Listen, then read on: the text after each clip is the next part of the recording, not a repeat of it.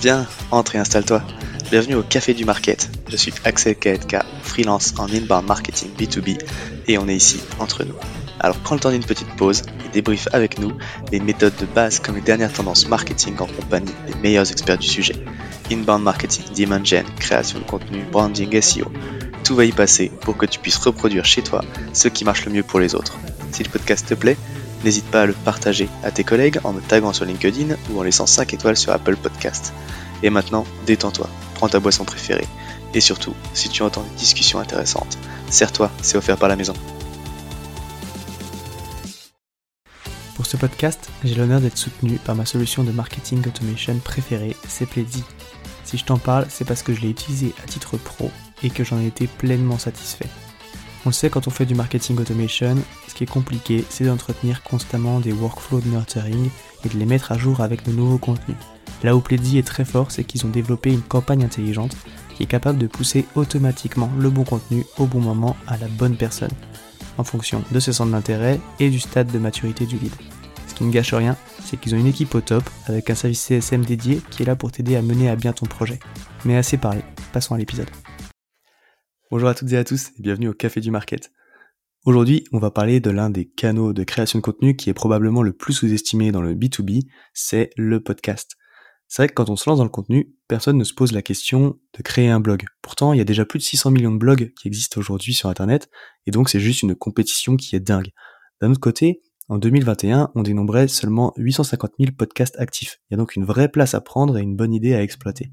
C'était d'ailleurs l'un des leviers qui a été exploité par Dave Gerhardt au début de Drift et qui a mené à la réussite fulgurante de cette startup américaine. Aujourd'hui, pour parler de ce sujet, je reçois une des queens du podcast en France, qui a aussi craqué euh, les code de Clubhouse, de LinkedIn et bientôt de YouTube et de TikTok, c'est Caroline Mignot qui est CEO de Richmaker et CMO de Refer. Bonsoir Caroline.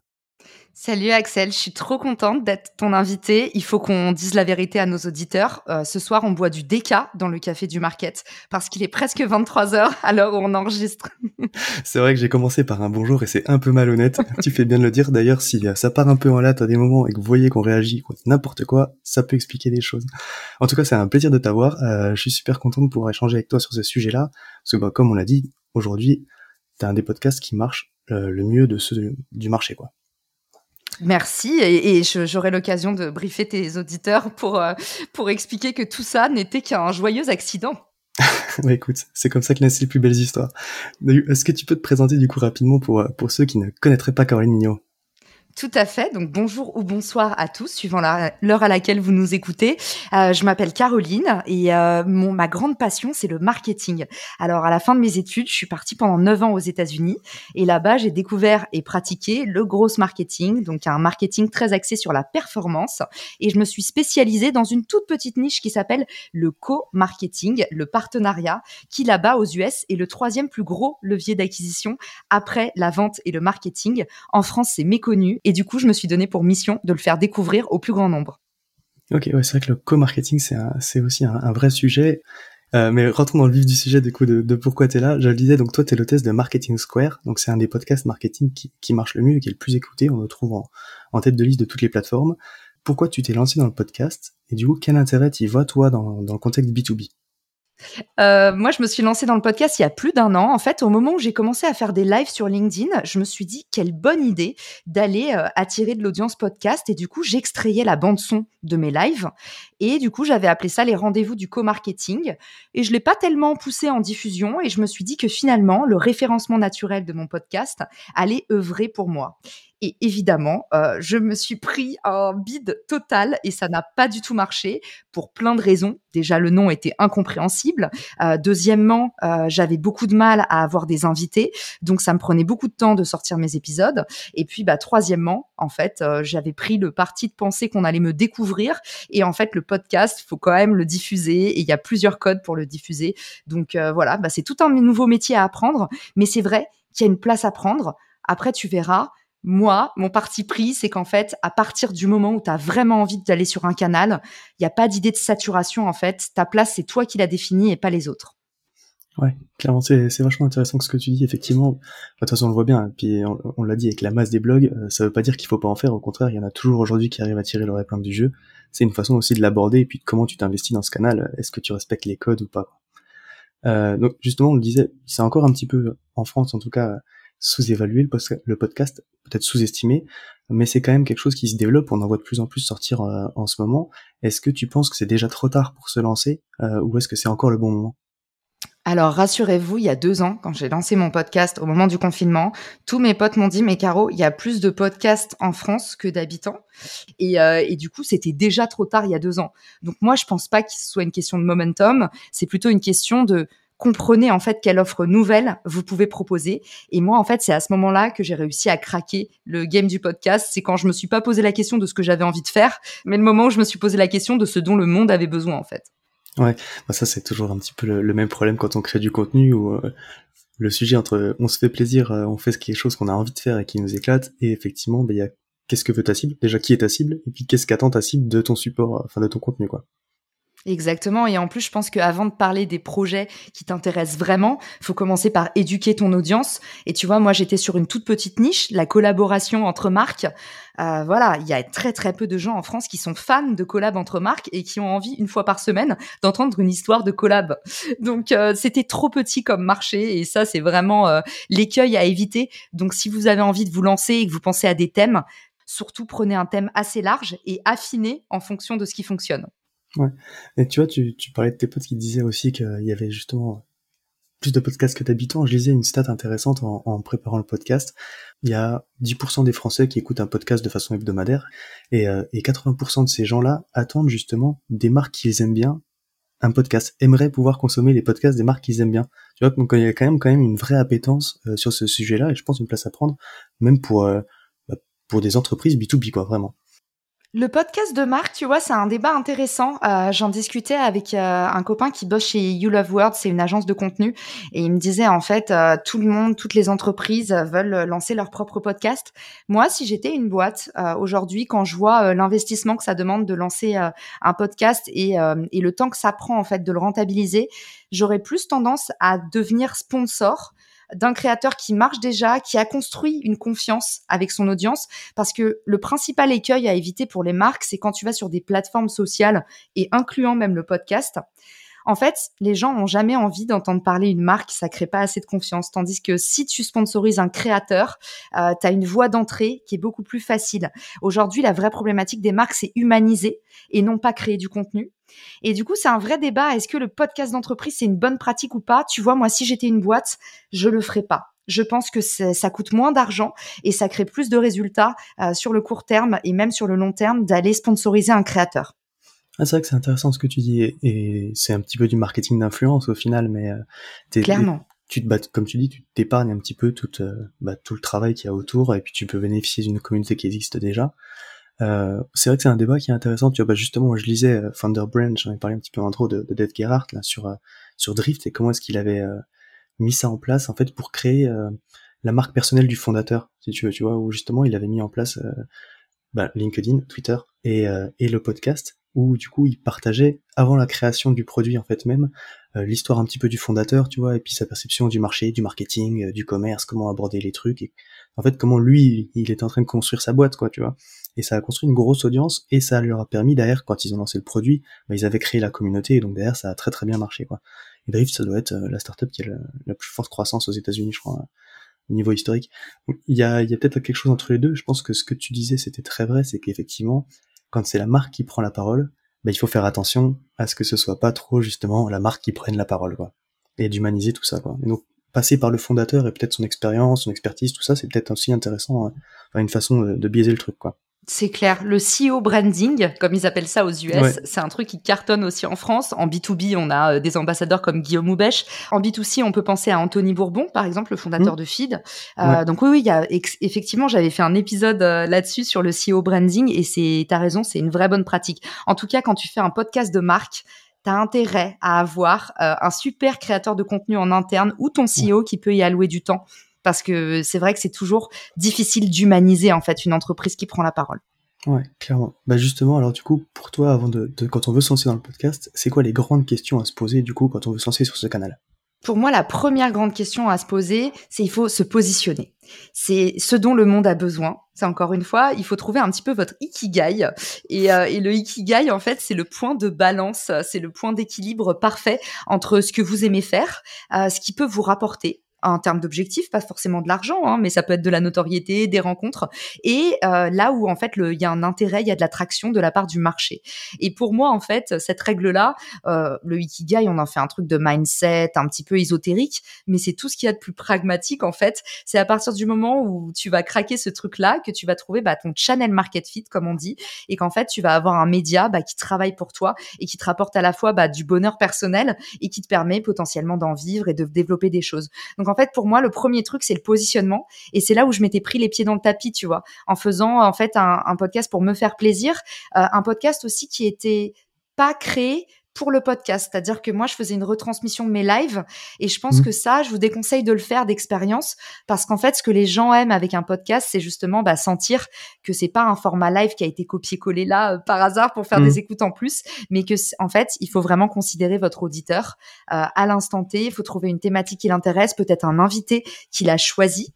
Et, euh, et, en fait, c'est comme ça aussi que tu arrives à, à, créer un lien. C'est, on sent que c'est fait spécialement pour toi, et c'est pas un contenu copié-collé, tu vois. Mhm. Ça, fait vite réchauffer quand tu commences à faire ça. Ouais, ok, je vois. Donc, euh, trouver un positionnement bien à toi, euh, et effectivement, comme tu dis, bah, j'ai presque envie de dire ça, c'est vrai sur, tous les canaux, sur tous les réseaux sociaux, c'est créer un contenu qui est adapté à ce canal-là, en fait, et qui est fait pour ce canal-là, parce que chaque canal a ses codes au final. Exactement. Et même en termes de stratégie de diffusion, tu peux trouver un positionnement qui t'est propre. Tu vois, le, le deuxième positionnement du podcast, c'est un, j'ai pris un thème marketing qui parle à tout le monde. Deuxièmement, je choisis, donc je choisis le gros marketing. Donc c'est une vision très transversale du marketing qui couvre toutes les facettes du marketing. La deuxième étape de mon positionnement, c'est que je trouve que les podcasts marketing n'utilisent que des gros invités. Et moi, je décide de prendre le contre-pied et je fais le podcast du CEO au stagiaire. Et en fait, chez moi, tout le monde est le bienvenu, mais c'est le podcast des généreux. Il faut vouloir partager quelque chose. Donc là, je prends, tu vois, un deuxième contre-pied. Et le troisième contre-pied, c'est aujourd'hui, il y a beaucoup de formats longs beaucoup de formats interview. Et moi, je me suis lancée, et c'est là où ça a été, je pense, fracassant, et c'est ça qui a marché sur mon podcast. Je me suis lancée totalement à l'inverse de ce que faisait tout le monde. J'ai fait des microcasts, des épisodes de 15 minutes. J'en sortais un par jour et c'était du contenu 100% actionnable. Et la promesse de mon podcast, c'est je vais pas forcément vous inspirer. C'est pas un format de 3h30 où on entend parler un entrepreneur star. C'est en fait quelqu'un qui vient partager une pépite qui va vous permettre en 15 minutes de transformer une partie de votre business. Et la promesse de mon podcast, c'est qu'il y a un avant, un après en seulement 15 minutes. Donc euh, quand je vous parle de positionnement, c'est pas que du branding, c'est la façon dont vous le diffusez, c'est la façon dont vous l'enregistrez, c'est les invités que vous avez. Le positionnement, c'est un petit peu tout ça mélangé. Ok, super intéressant. Et justement, bah, tu vois, tu, me fais la, passe par rapport à ce que tu disais, c'est que l'été dernier, tu as fait justement une petite euh, auto-évaluation, en tout cas autocritique euh, de ton podcast, parce que justement, tu n'avais pas la, réussite que tu voulais. Et donc tu t'es dit, il y a quelque chose à changer, euh, il y a quelque chose qui va pas. Et donc aujourd'hui, on l'a on l'a répété, mais ton podcast, il marche très très très très bien. Euh, donc qu'est-ce que tu as changé et c'est quoi du coup alors les bonnes pratiques justement pour sortir de la masse? Tu l'as un petit peu déjà révélé là, c'est le positionnement au final. Ouais, j'ai fait un gros spoiler. Hein. C'est vraiment ça qui s'est passé. En fait, euh, imagine Axel, euh, ma mère, ça a toujours été mon fan numéro un. Et euh, un jour, donc c'est l'été, on est en, en juillet de l'année dernière, et je dis à ma mère, est-ce que tu peux écouter mon dernier épisode de podcast? Et au bout de cinq minutes, elle s'endort alors que ma mère, ça a toujours été mon soutien infaillible. Elle m'a entraînée pour tous les trucs les plus éclatés au sol, euh, sans scier, euh, en trouvant toujours que ce que je faisais c'était super. Et là, en fait, à ce moment-là, j'ai une épiphanie. Je me dis, mon podcast, ça va pas. Personne n'a osé me le dire, mais c'est une vraie daube. Et, euh, et du coup, faut faire quelque chose. Et en fait, je le fais écouter à deux trois potes qui me disent, ah oui, on n'avait même pas vu parce que c'était le cimetière des éléphants. Je devais avoir 100 écoutes, tu vois. Et mais ils me disent, ah oui, Caro, effectivement, ça te rend pas trop justice. Soit tu le fais bien, soit tu le, soit tu le coupes, tu vois. Du coup, au mois d'août, je me dis, bah, pourquoi pas, en fait, ça fonctionne sur Clubhouse, en live, en direct je vais essayer le podcast et à ce moment-là, bah pendant euh, pendant une semaine, je suis en mode, euh, je, lis tout ce que je peux sur le podcast et je suis en mode vraiment autiste. Je me coupe du monde et je me dis là, il faut que je craque le truc. Je regarde comment fonctionnent les algos, euh, je regarde bah, comment comment fonctionnent les podcasts en France, comment fonctionnent les podcasts aux US et en fait, je fais que écrire, écouter la phase d'audit Et c'est ça mon premier conseil. Numéro un, faites cette phase d'audit. Et puis après cette phase d'audit, c'est tout de suite la phase d'action. Et là, en fait, je me dis, il faut que je rattrape le retard. Il y a plein de podcasteurs qui sont euh, qui sont euh, déjà en place. Et ben, je vais les voir, je network, euh, je leur dis, est-ce que tu veux bien venir dans mon podcast? Et en fait, les podcasteurs, c'est trop des gentils. Et, et, du coup, mon deuxième conseil, networker. Et pour lancer votre podcast, bah, allez apprendre de ceux qui en font et invitez-les. Et vous verrez que en général, s'ils ont la possibilité de vous rendre l'appareil, bah quand vous les avez invités, si vous avez eu un échange intéressant avec eux, s'ils ont une thématique, ils penseront à vous pour la fois prochaine. Et du coup, euh, bah moi, ça a commencé à marcher. Il y a une podcasteuse qui m'a fait confiance, puis une deuxième, une troisième, et, et voilà. Ça, c'est la deuxième étape. Du coup, c'est la partie bah construisez votre réseau. Et la troisième étape, pour moi, c'est vraiment la partie diffusion. Il faut que vous construisiez un plan précis de comment vous diffusez votre podcast pour pas y perdre trop de temps et créer un espèce d'effet boule de neige. Alors, est-ce que vous demandez euh, systématiquement à vos invités de reposter? Comment est-ce que vous allez simplifier la tâche de vos invités s'ils doivent reposter? Encore une fois, si vous venez de vous lancer, vous n'avez pas d'audience, donc essayez au maximum de faciliter la tâche. Il faut que vous ayez quelque chose à proposer. Et ça, tu vois, c'est mon métier, c'est le partenariat. C'est pas grave de pas avoir d'audience. Mais pour faire un partenariat, faut avoir quelque chose à offrir. Alors peut-être que vous offrez des contenus clés en main. Peut-être que vous allez dire, bah regarde, je t'ai déjà préparé le carrousel, je t'ai préparé la story pour ton Instagram. En fait, essayez absolument d'avoir quelque chose à offrir. Ok, c'est super intéressant. Ça, effectivement, bah, tu dis c'est l'aspect un petit peu co-marketing, mais déjà même euh, quand tu dis de, networker, d'inviter d'autres podcasteurs, euh, c'est déjà aussi effectivement bah, bénéficier de l'audience de ces podcasteurs-là, euh, dans la visibilité, et derrière effectivement quand tu peux faciliter le travail, bah t'as plus de chances derrière d'être d'être relayé aussi quoi. Là, je pense qu'on a, on a, on a fait un petit peu un petit peu le tour des, des, des, principales questions du sujet euh, podcast, parce que tu as parlé de plein de trucs. Euh, comme on est là tous les deux, euh, il est tard, on a notre tisane. Du coup, je vais t'arracher une confidence, mais c'est quoi Parce qu'on on partage toujours les bonnes pratiques, donc effectivement, tu l'as dit, c'est toujours tout rose, tout marche toujours bien, et puis on a trouvé l'astuce.